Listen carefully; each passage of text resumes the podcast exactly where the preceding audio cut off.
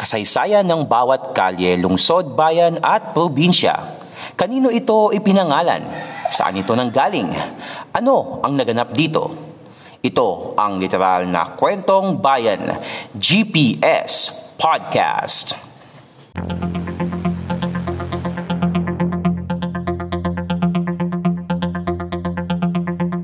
GPS Podcast.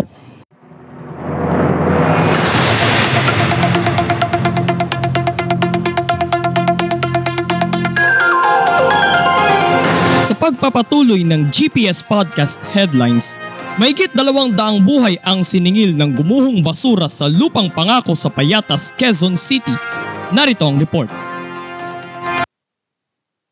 Umaga ng July 10, 2000, gumuho ang tone-toneladang basura sa dump site patungo sa mga kabahayan sa Lupang Pangako, sakop ng Barangay Payatas, Quezon City. Maliban sa pagguho, nagkaroon rin ng sunog sa ilang mga kabahayan sanhi ng mga natamaang kable ng kuryente. Nasa 218 katao ang namatay matapos malibing ng buhay sa gumuhong basura. Humigit kumulang 300 pa ang hindi na natagpuan. Ano-ano na nga ba ang mga nangyari matapos ang pagguho ng basura sa Payatas noong taong 2000? Alamin natin sa report na ito. Matapos ang nangyaring trash slide sa Payatas noong 2000, ipinasara ng nooy Pangulong Joseph Estrada ang tambakan. Subalit ilang linggo rin ang nakalipas, ipinabuksan ulit ang tambakan ng nooy alkalde ng Quezon City na si Ismael Matay Jr. Dahil din sa pangyayari na ito, agad na ipinasa ang Republic Act No. 9003 o Ecological Solid Waste Management Act of 2000 kung saan ipinapasara ng batas na ito sa taong 2004 ang mga open dump sites at ang mga controlled dump sites naman sa taong 2006. Nagsampa rin ng kaso ang mga kaanak ng mga biktima ng trash slide laban sa lokal na pamahalaan ng Quezon City, Metropolitan Manila Development Authority o MMDA at mga pribadong kumpanyang nagpapatakbo ng tambakan. Anila, nagsabuatan di umano ang tatlo para makapagpatambak ng mga basura sa Lupang Pangako. Enero ng nakaraang taon, ipinag-utos ng Quezon City Regional Trial Court sa lokal na pamahalaan na magbayad ng aabot sa 6 na milyong piso sa mga kaanak ng mga biktima, kung saan 110,000 pesos ang ibabayad sa bawat kaanak ng 56 sa mga nasawi at 100,000 pesos naman para sa bayad sa mga abogado ng mga biktima.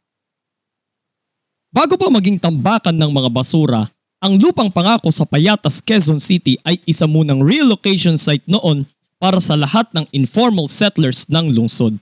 Nabuo ito sa ilalim ng pamumuno ng nooy alkalde ng lungsod na si Brigido Simon Jr. noong dekada 90. Isinailalim din ni Simon ang mga residente ng Lupang Pangako sa tinatawag na Community Mortgage Program kung saan pinapayagan sila doon na magmay-ari ng mga lupa sa site.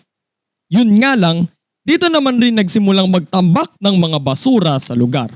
Mula noon ay dito na sa Payatas ibinabagsak ang mga basura ng buong Metro Manila. Taong 2004, 4 taon matapos ang trahedya, naging controlled disposal facility ang dating dump site ng Payatas. Pero ipinasara rin ito noong 2010. Nang sumunod na taon, binuksan ng isa pang dump site na malapit lang sa dating tambakan. Pero ipinasara rin ito noong Disyembre ng taong 2017 sa bisa ng inilabas na utos ng Environmental Management Bureau noong 2 Agosto ng parehong taon. Sa kasalukuyan, ang dating dump site ng Payatas ay isa ng Eco Park. Susunod, 7.8 magnitude na lindol yumanig sa buong Luzon. Abangan ang istoryang yan sa pagbabalik ng GPS Podcast Headlines.